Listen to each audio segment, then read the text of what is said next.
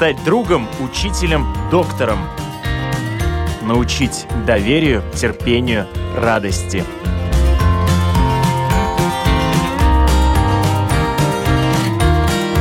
Школа для родителей на Латвийском радио 4.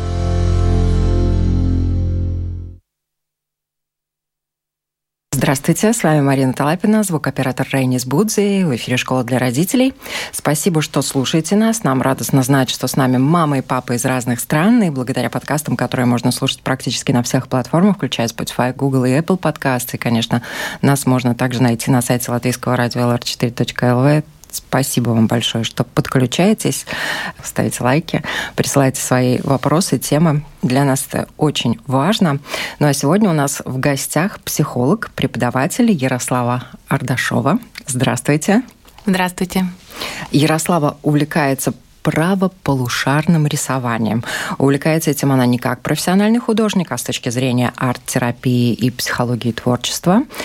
И Ярослава также куратор мастер-классов по рисованию в этой технике, о которой мы и хотим расспросить нашу гостя сегодня. Что же такое правополушарное рисование? Раскрывайте секреты. Ну, а, я, в принципе, знакома с такой техникой еще, будучи студенткой в университете. Это, в принципе, достаточно часто используется в психологии, но элементы, скажем так, правополушарного рисования. И вообще давно знала, что такое правополушарие, что такое левополушарие, за что они отвечают. И для меня было очень, скажем так, необычно, когда люди, бывает, путают правополушарное рисование сразу же, что это нужно писать левой рукой, если это правши, и если это левши, то это обязательно обязательно надо ну, противоположной рукой работать. И второе, что это от слова право, то есть правый, то есть это какие-то, скорее всего, задания, правильно нужно исполнять и так далее. То есть включается логика, фактически левое полушарие, а правое еще больше у нас уходит на задний план. Вот. А именно непосредственно с техникой рисования я познакомилась в ковид, в пандемию, когда стали доступны онлайн э, обучение. Бесплатных куча было мастер-классов пробных, и учитывая, что я вообще думала, что я не умею рисовать, это было такой находкой, и открытием для меня. В чем суть? Э, это техника, которая помогает любому человеку, который вообще никак не связан с искусством, с рисованием, рисовать причем очень красиво, очень круто, и фактически создавать э, что-то для себя или для кого-то, ну, используя свои творческие навыки, открывая свои творческие, интуитивные, чувственные особенности. Ну, как техника, а, в принципе, она описана не так уж и давно. Всего-то в 70-х годах 20-го столетия в книге Бетти Эдвардс «Художник внутри нас». И Бетти Эдвардс, она была деятелем искусств, она преподавала рисование, а вообще она опиралась на концепции Роджерса Сперри. Это нейропсихолог. Фактически методы и технологии этого направления исходят из психологии. В чем суть? Как вообще э, готовят художников? Ты учишься сначала в школе, потом идешь в университет, 5 там, или 6 лет рисуешь. Все это начинается с того, что ты постоянно рисуешь одно и то же, вот пока твоя техника не дойдет до Совершенство. Да, совершенство. А начинается это вообще все с детства, когда ребенок э, вот маленький рисует, он там что-то наляпал, и счастлив. А потом у него начинает накладываться конструкт, что там глазки кругленькие, голова кругленькая, тельце такое длинненькое, ручки у нас палочки.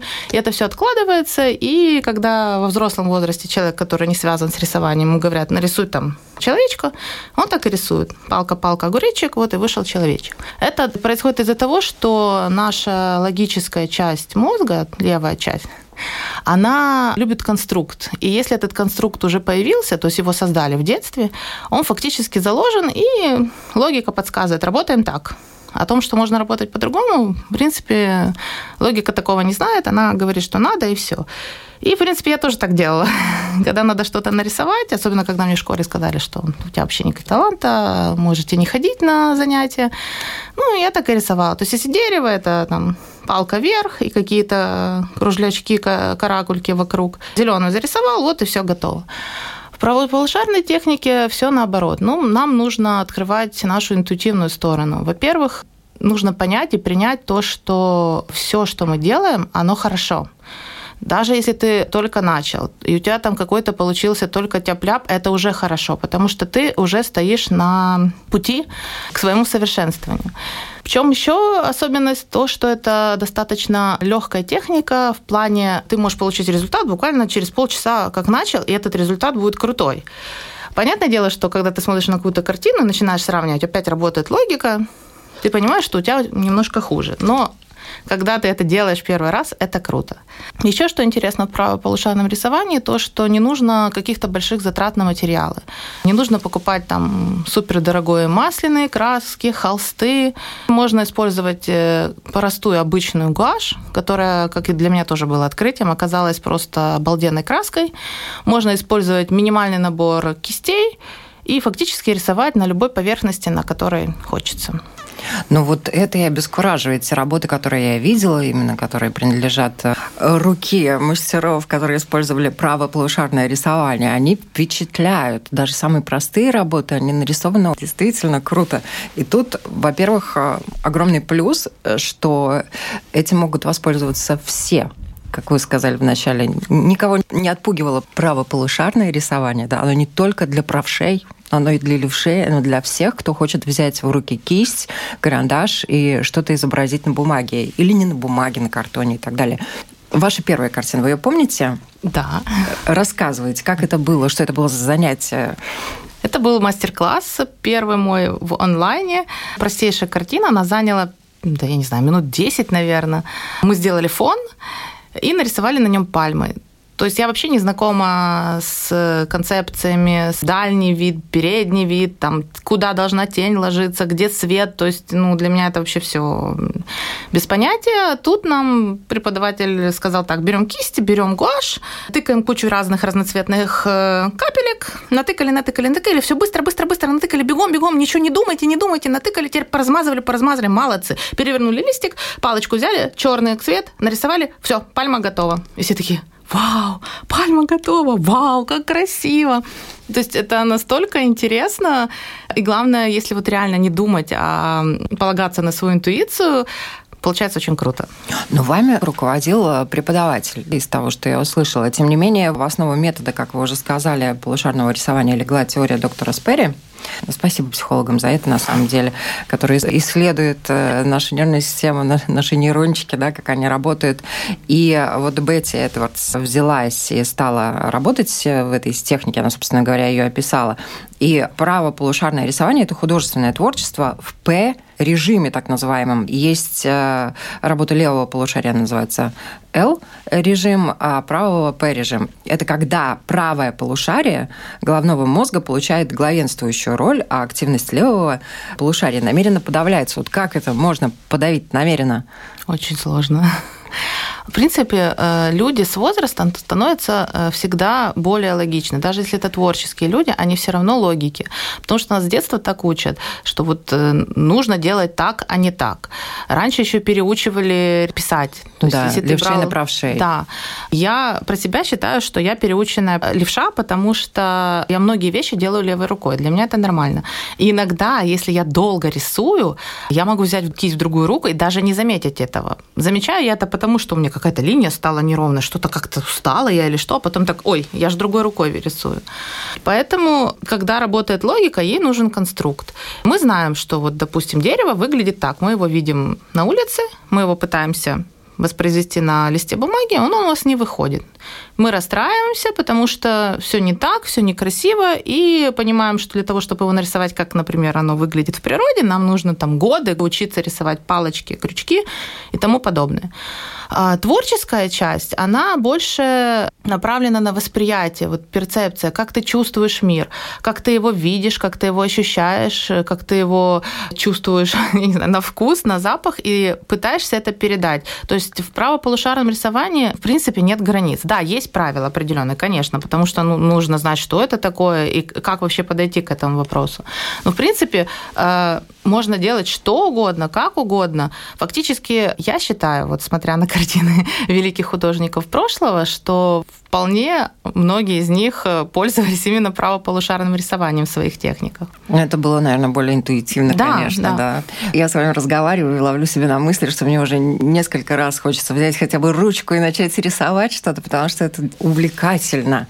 Вообще, как происходит занятие? Вы занимаетесь и с детьми, и со взрослыми? Как оно было в онлайн? В онлайн, конечно, преподаватель рисовал, мы видели его руки, мы видели, что он делает. Э, скажем так, онлайн э, формате, когда мы встречаемся лично, э, ну, я не могу рисовать, поэтому я объясняю, фактически полагаясь только на слух, люди должны понять, что делать. Существует э, несколько основных правил, зная которые мы можем уже сразу создать красивую картину. Ну, во-первых, нам нужно работать э, любыми цветами, какими мы хотим, но первое – это грунтовка. Это мы делаем белой краской, и это очень круто, потому что за две минуты можно создать обалденный фон, какой хотите. Закат, рассвет, морской, там, поле, все что угодно. Для этого грунтуется листик бумаги, например, белой гуашью, Вообще можно и другим цветом, как угодно. Ну вот основной обычно белый.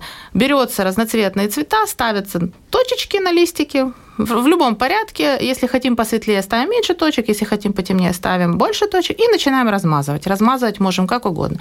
Горизонтально у нас там вышло море. Вертикально мы сделали какой-нибудь дождь. Кругами у нас пошел рассвет и какие-то отблески от солнца, например.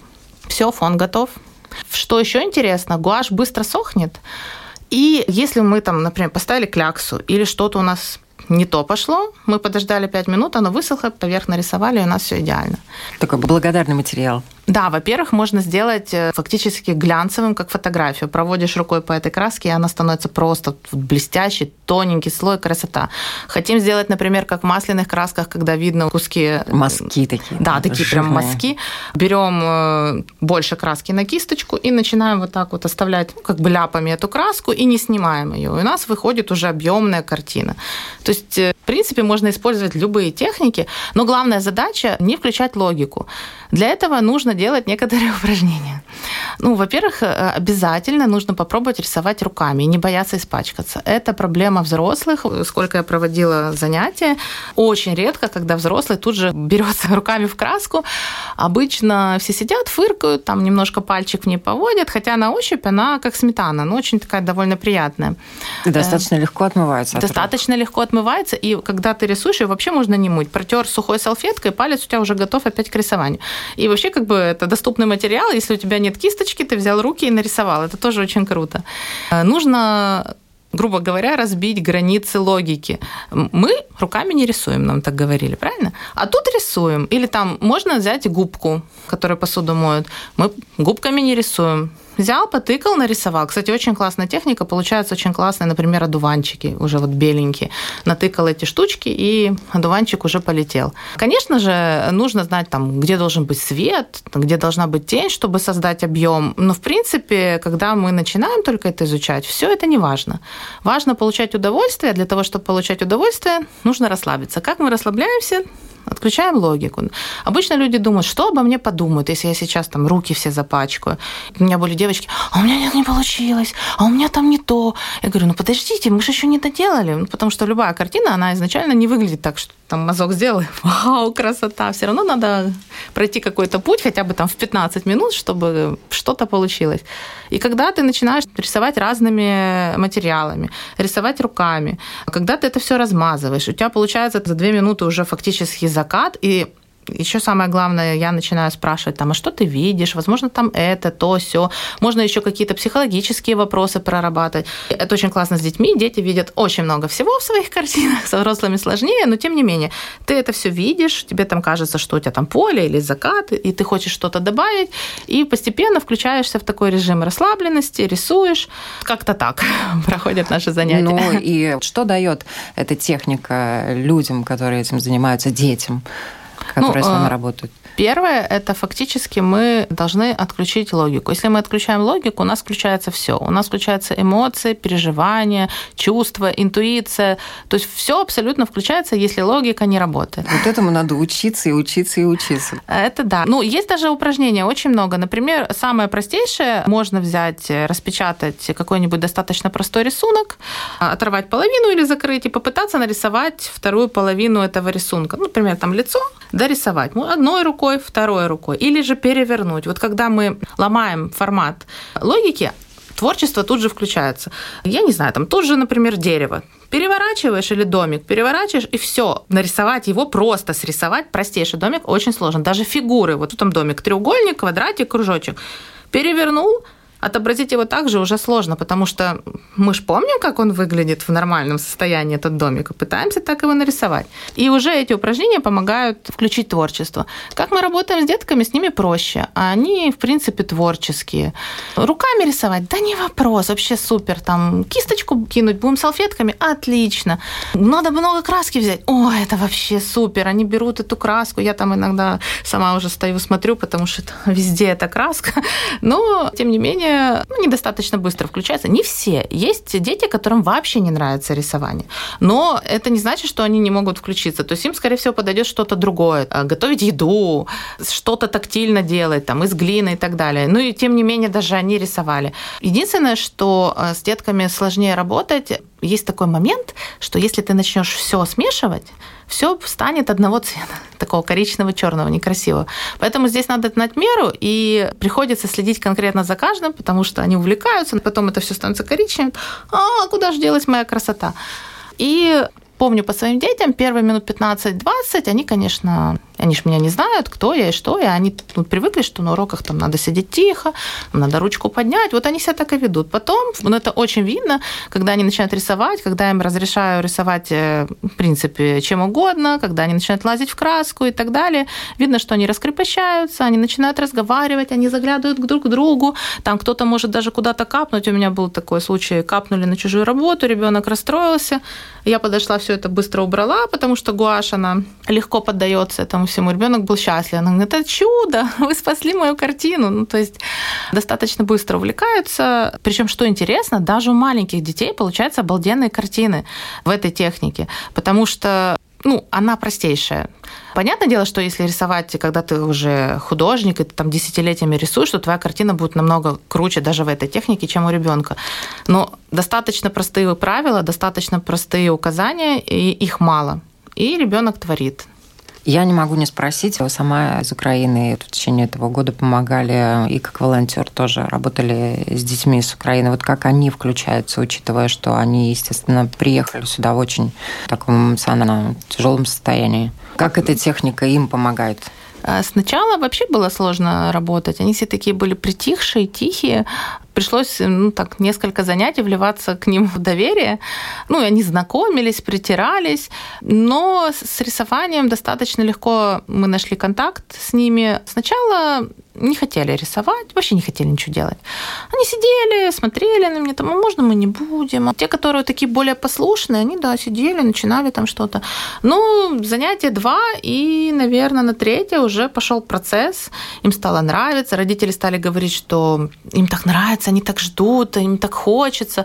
Потом у меня группа очень разношерстная. У меня от 4 до 7 лет, а это же просто небо и земля. 4 года и 7 лет. В 7 лет ребенок уже читает, пишет, ну, в принципе, осознанно. И 4 года, когда на меня смотрят огромные глаза, которые вообще, что, что такое листик, какая кисточка, что это, где это? То есть, и, в принципе, через несколько занятий я не скажу, что они все сравнялись, но э, стало достаточно комфортно работать. Понятное дело, что там мы и ляпали, и что-то свое, но начал проявляться характер. Ну, как мне кажется, ну, дети стали приходить в норму. То есть один там любит, когда все четко, и постоянно спрашивает, а у меня получилось, а у меня все хорошо. Второй, я буду рисовать, как хочу принципиально выбирали другой цвет, не такой, который я там говорила, что нам нужно сделать. Или рисовали наоборот. Потом я заметила, у многих уже включилось творчество. Если ему неудобно, он переворачивал листик, что в принципе круто, потому что обычно, когда учится рисовать, листик нельзя переворачивать. Ты должен рисовать, учиться так. Тут можешь перевернуть листик вверх ногами, ну, куда хочешь, там, положить его, где тебе удобно, сесть как угодно. То есть, ну, я абсолютно их в этом плане никак э, не ужимала. То есть, как хотят, так и рисуют. Кто-то стоял, рисовал, кто-то сидел. Мне, в принципе, понравилось эффект. Я еще там пыталась свои психологические знания подключить, что-то спрашивала, просила эмоции свои нарисовать, э, в рисунок вложить. Если это было что-то негативное, мы потом это все украшали, закрашивали красивыми цветами. Там солнышко, небо, то есть спокойные цвета выбирали. И, ну, мне кажется, детки пришли в норму, потому что сейчас с ними работать одно удовольствие. Возможно, они там и сдружились и адаптировались, но они бегут на занятия с удовольствием, они не боятся что мы что-то расплескаем, что мы что-то там где-то куда-то денем, что-то поломаем. В этом, конечно, большая заслуга еще именно того центра, где я работаю, потому что координатор Ничего страшного, это же дети. Тут все для детей. Потому что когда мы первый раз разлили краску, вот так просто баночка у нас упала на весь пол, это все вылилось ярко-желтое. Они все просто, у них глаза по 5 копеек. Ну, подошел куратор, сказал, все нормально, все отмоем. И это так настолько было круто, они как бы расслабились и творим до сих пор уже больше года. Уже занимаетесь больше года, и вы можете наблюдать вот динамику именно то, как развивается их а, внутренняя вот эта вот свобода творчества, вот э, их работы, какими они стали за этот год. Мне очень нравится. Понятно, что в техническом плане там у нас не очень сильно продвижение, но, как мне кажется, вот в эмоциональном не боятся экспериментировать, пытаются сделать что-то новенькое, просят другие материалы, что интересно. Поэтому мы теперь сейчас работаем уже и пластилином, то есть не рисуем, а работаем пластилином, делаем разные поделки, все, что знаю, пытаюсь там, допустим, можно еще карандашами размазать пальцем. В общем, все, что вот с руками связано, когда ты можешь потискать его, потрогать, это вообще обалденно. Раскрылись дети по-другому. Ну, мальчик был один, он постоянно ну не то чтобы дрался, но всех вот тыкал, дергал, все вечно, а у меня там... А другая девочка такая ябеда всегда вот, а он меня там тронул, он мне сказал. Одна маленькая девочка, мне казалось, что ну, она младше всех была, что вот у нее ничего не выходит. А сейчас та, которая маленькая самая, она самая аккуратная, она делает очень медленно, но она делает это обалденно. То есть это ровненько, красивенько. Она научилась смешивать цвета. Вот это для меня тоже тяжело. Я вот сколько не смешиваешь, знаю, что красный и синий, если смешать, будет фиолетовый. Но не получается у меня фиолетовый, у меня получается бордовый, какой-то больше коричневый. Ну так, чтобы именно вот фиолетовый. Поэтому я предпочитаю краски там, где уже есть фиолетовый. А она нет, она, я смотрю, сидит, себе там что-то намешала с этого пластилина, цвет, который хотела. Там другой ребенок наоборот. А мне там не нравится, вот я сейчас так все, отлично, готово, пойдет. Еще ж подходит, так спрашивает, хорошо? Я говорю, хорошо. Ну, все, все, я сделал, побежал. Ну, мне кажется, гораздо лучше у нас стали отношения с ними, и им комфортно. Они уже знают, что если они будут долго куролесить на листе бумаги, ничего там красивого не выйдет. Как у взрослых э, проходят занятия, как им дается правополушарное рисование? У меня были разные люди. Точно как когда я консультировала в психологии. Некоторые скептики, такое ощущение, что приходят доказать, что это не работает. У меня такое было на консультациях, когда приходил клиент и говорил, я пришел чисто доказать, что это не работает. Ну, прям прямым текстом. И тут тоже. То есть они сидят, надменно на меня смотрят, я им показываю, что мы будем рисовать вот это. Да-да-да. Я такое в жизни типа не нарисую. И в конце, когда получается такой рисунок, все такие, ого, круто. Есть такие, которые приходят именно, они хотят попробовать, им интересно. Что это дает? Во-первых, это отдых, как-никак, э, это 2-3 часа, это без ребенка, ты спокойно сидишь, делаешь что-то интересное, творческое. Всегда это, конечно, не просто занятие, что мы сидим и там что-то рисуем, это и чаек, кофеек, можно поговорить, можно расслабиться, можно использовать вообще аффирмации, взять что-то психологическое, например, если мы хотим проработать проблему, можно ее написать текстом и э, закрасить цветами положительными, которыми вот мы бы хотели окрасить там какую-то проблему, чтобы ее переработать. Достаточно легко мне работается с взрослыми. Фактически я один раз рассказала, что делать, и они понимают. Конечно, детям приходится по тысячу раз объяснять, иногда даже подойти там нарисовать или помочь. Но взрослые аккуратные, они опасаются. То есть если краску взять, то вот чуть-чуть. Как это много? Ее ж тут маленький тюбик, она же закончится. Руки, например, это вот у многих табу, они не хотят. Причем, что я же говорю, что одевайтесь, пожалуйста, так, чтобы вам было не жалко запачкать вашу одежду. Предупреждаю, что краска отмывается, ничего не будет все равно. Многие не хотят рисовать руками, но я не настаиваю. Если это первый раз, то понятное дело, что не надо. Возможно, есть какой-то блок, и это лучше прорабатывать уже там на втором, на третьем и далее. И не надо спешить. То есть обычно люди приходят, так, у нас два часа, надо быстро, быстро, быстро, быстро. Тут мы расслабляемся, я специально всегда время закладываю больше, чтобы мы могли спокойно порисовать, чтобы наш листик мог высохнуть, чтобы мы могли специально, если нужно, где-то что-то напачкать и показать, что это можно убрать. Потом мы всегда делаем тренировочные несколько маленьких зарисовочек, э, на которых вот я рассказываю об основной технике, что мы закрашиваем белым или там мы закрашиваем желтым, если мы хотим сделать, например, пустыню. И да, далее уже выставляем определенного цвета капельки и опять это все размазываем. Бывают люди, которые с первого раза готовы рисовать руками, они это пробуют, им нравится. Еще один, кстати, вспомнила, есть блог по поводу черного цвета. Многие считают, что это траур, это плохое что-то. У меня дочь в детстве любила рисовать черным цветом. Я-то знаю по психологии, потому что это один из ярких цветов. И ребенок выбирает яркие цвета, ей нравится. Но это ж Пойди объясни бабушкам, которые увидели черный цвет, хватаются за сердце, о боже, что случилось у ребенка, почему все такое мрачное. Ну, и у взрослых есть такое, что они черным цветом не рисуют. Поэтому достаточно часто я выбираю рисунки, на которых у нас, например, закат и деревья в тени. Это очень удобно, ты прорисовал это черным, и легко показать цвет или объем с помощью белого, потому что на черном белое очень хорошо видно. Люди, когда рисуют так, когда у них пол картины черный, и видят, что это красиво, это тоже как бы срабатывает, ну, снимает какой-то блок перед черным, ну, достаточно часто потом просят, давайте нарисуем еще что-нибудь там, чтобы было черные деревья, или, может, какие-то силуэты птиц, или там, может, какая-то гора, вот есть такая тоже картина, мы рисовали грот, то есть вокруг картины все черное, и только внутри э, разноцветное.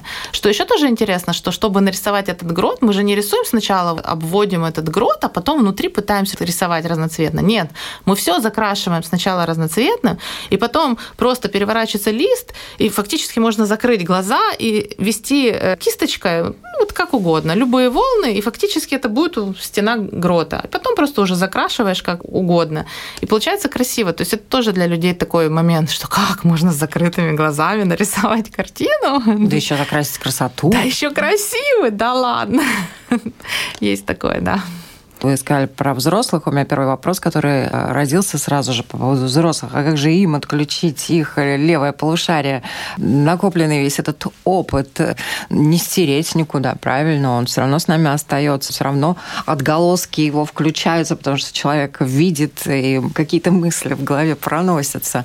Для этого тоже есть какие-то упражнения? Да, можно, например, взять в другую руку, которая не ведущая, и начать писать. Или же взять двумя руками и начать писать сначала в разные стороны, а потом в одну сторону и в другую. Например, свое имя, потому что мы знаем, как оно пишется достаточно просто.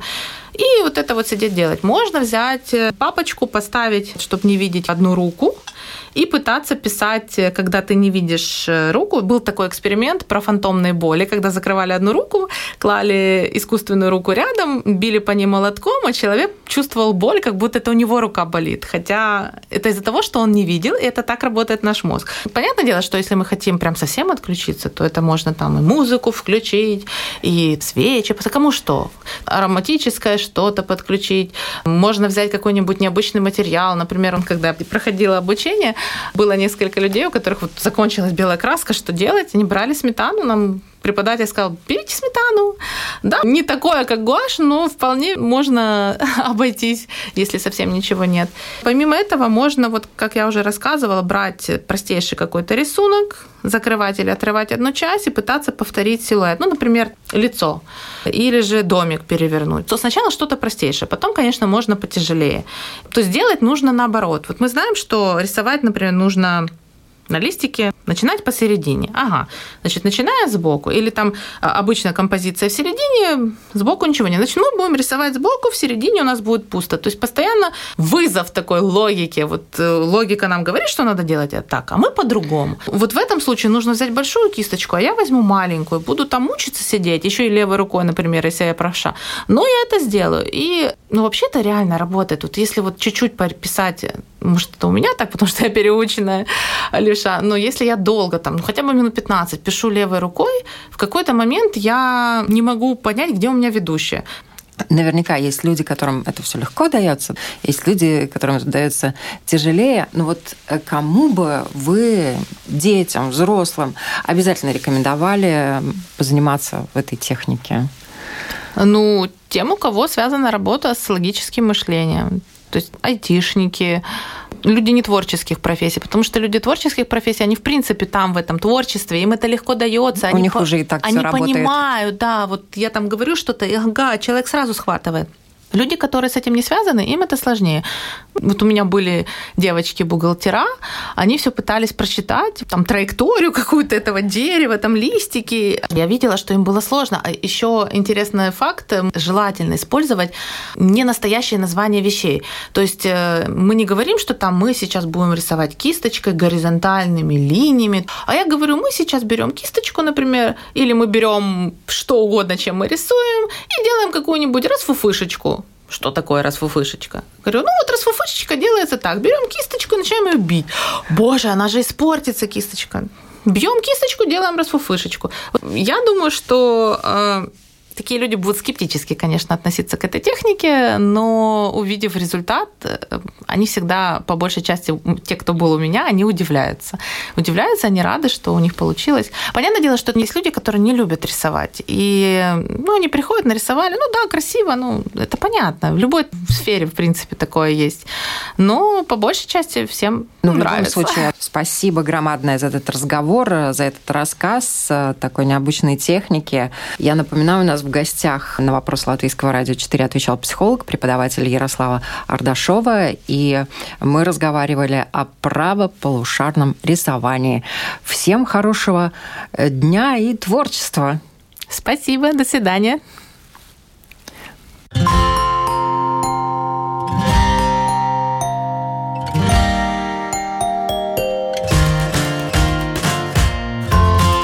Стать другом, учителем, доктором – научить доверию, терпению, радости.